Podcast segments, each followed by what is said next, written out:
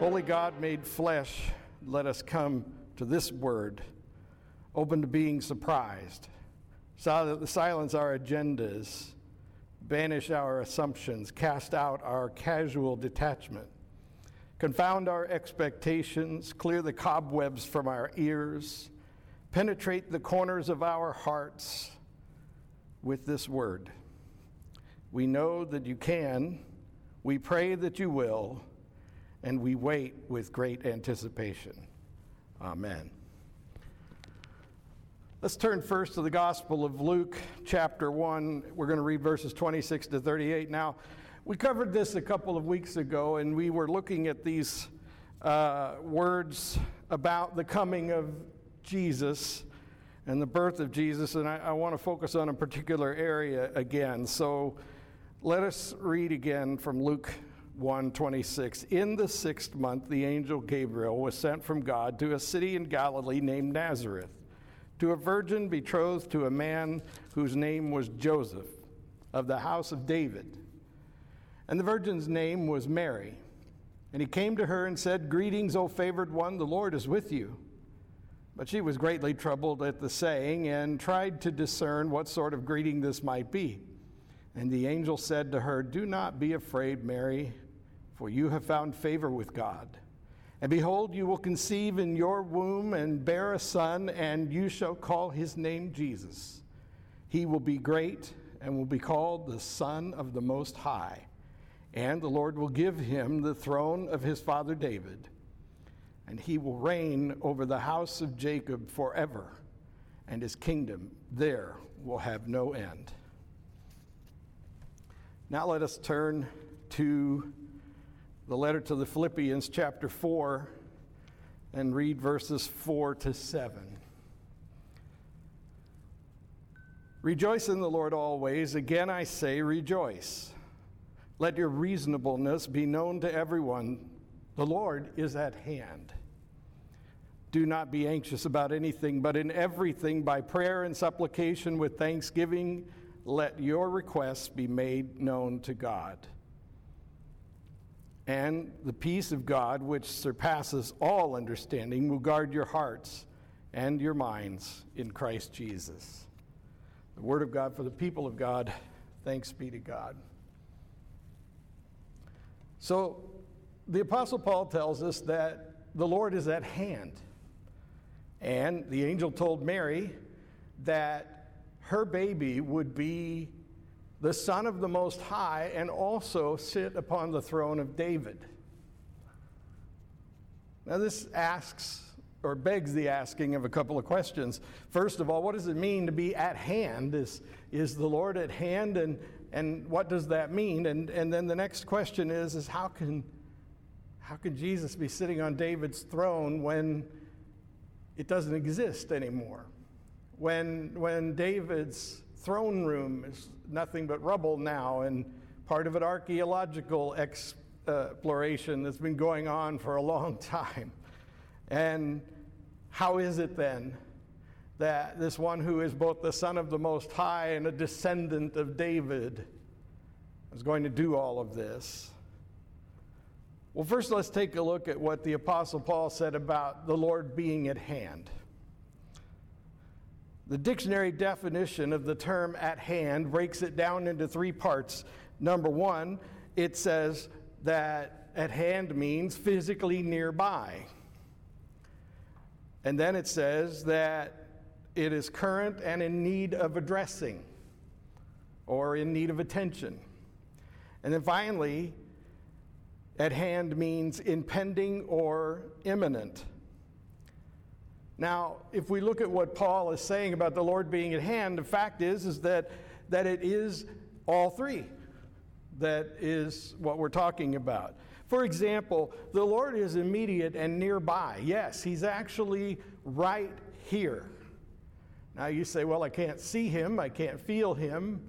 My senses don't seem to in, inform me of His physical presence. So, what do you mean by that? Well, we go back to the very carefully laid and executed plans of Jesus. After having risen from the dead, he began to slowly pour out the Holy Spirit upon his followers.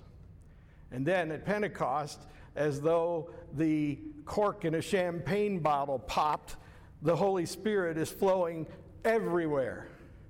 And all who will accept Christ as Savior and be born again in the Holy Spirit will receive the Holy Spirit. And this same Holy Spirit is, in fact, one of the three persons of God, meaning that there is no separation between the Spirit that is in you and around you and the very heart of Jesus, or for that matter, the Father. Now, we don't understand, that's why we call it a mystery, but, but in the Bible sense, a mystery is a good thing. It means that we are not possessors of all knowledge and all things, because if we were, we'd be God.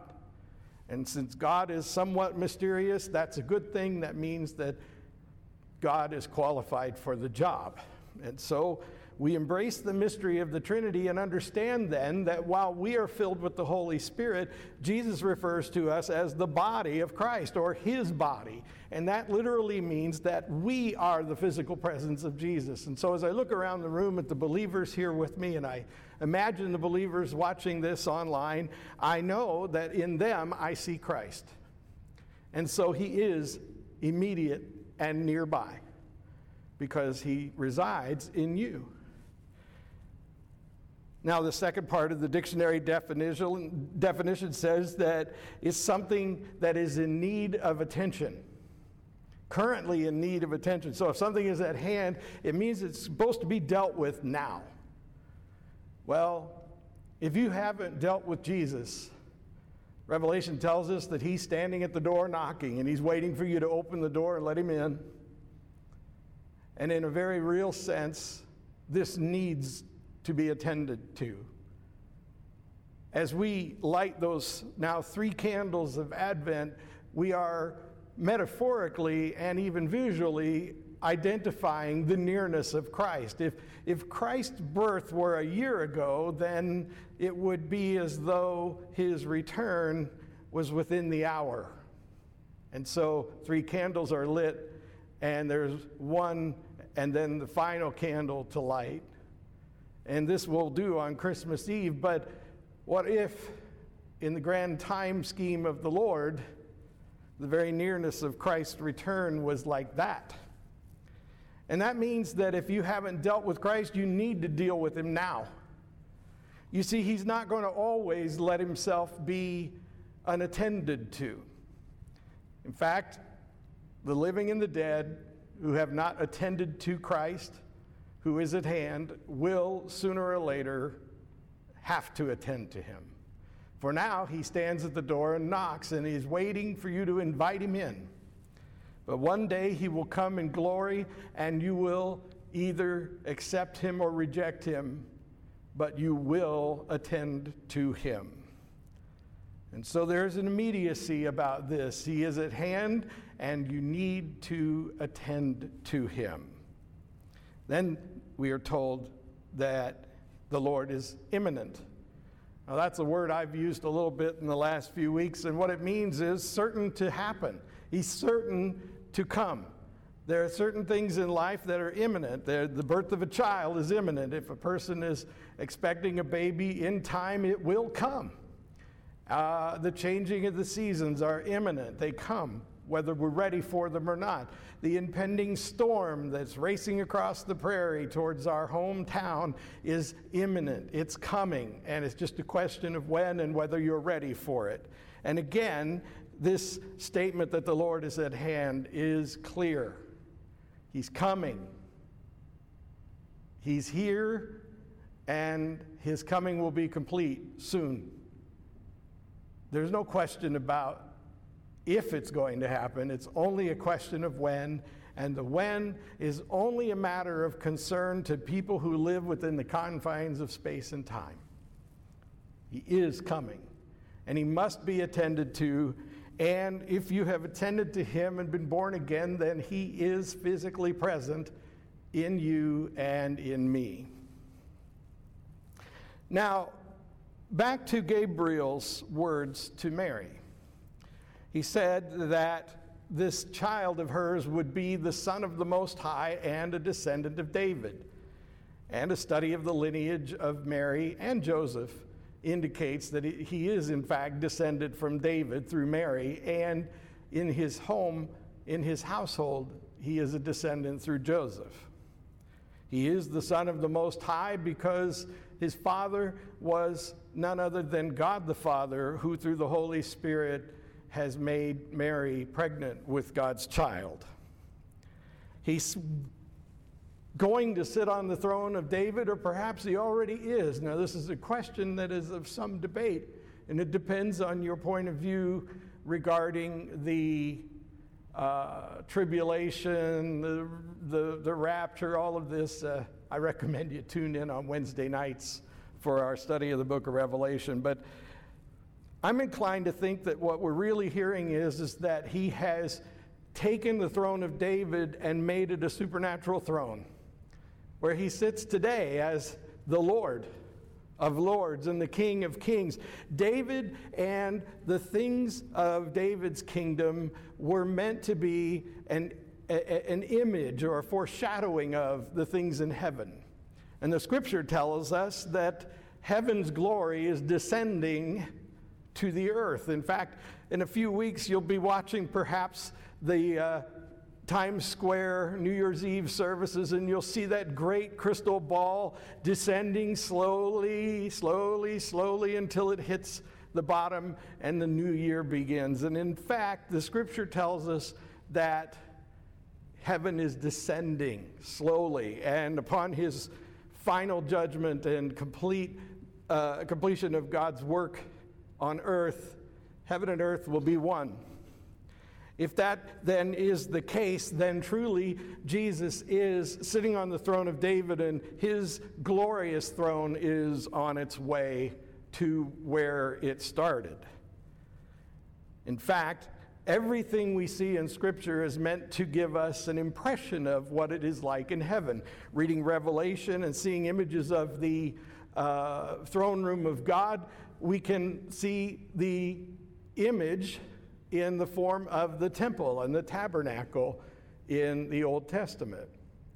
Throughout the Bible, there are impressions and images of things in heaven, and the things of heaven are descending to the earth in time, meaning that the throne of David is already filled with the King of glory, Lord Jesus Christ, and it will be in its place on earth in time, just as it is on heaven. This is why Jesus taught us to pray, Thy will be done on earth as it is in heaven.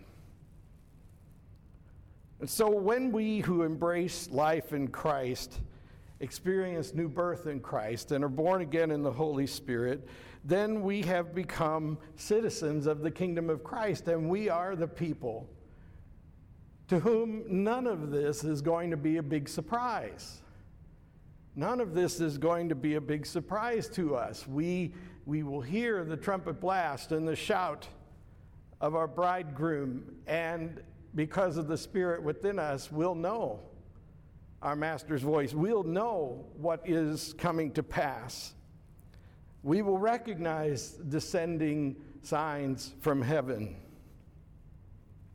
As the Spirit transforms our nature, we go through a process called sanctification, and in that respect, over the passing of our days and months and years, we are becoming more conformed to the image of Christ every day, or at least that's what we should be striving for. And as we strive to be more conformed to the image of Christ, more and more the things of the earth become less important. They, in effect, aren't so much waiting for heaven to descend as much as we are ascending to heaven and the things of earth are falling away. When Christ calls and we rise to meet him in our resurrection form, we are, in every sense, being untethered from the earth and racing inexorably towards the embrace of our Savior, Lord Jesus Christ. We'll see the earth descending behind us so fast that it will be difficult to comprehend. And this is the idea, and this will not be frightening or anything to, to, to be concerned about, but rather to look forward to with joy. On the day of the Lord, as I said, is minutes away. It really is.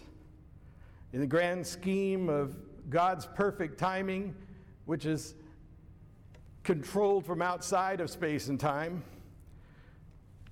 the imminency of this day of the Lord is mere minutes away. And are you ready to attend to it? And if you're living already in the new life that Christ has given you, you've let him in, are you letting you are you letting him transform your nature? Are you letting him shape you into his image? Are you pulling as hard as you can away from the earth and looking forward to the day when through resurrection he cuts you loose from the earth? Or is it the other way around? Are you holding on as hard as you can to the things of the earth, even though you feel the real gravitational pull that is the pull of heaven upon the Christian soul? Let us pray. Almighty God, I thank you for your word. I pray that you burn it upon the hearts of your people. Let all that we say and do be in recognition of the truth and love that transforms us and let us give you all the glory and praise. Amen.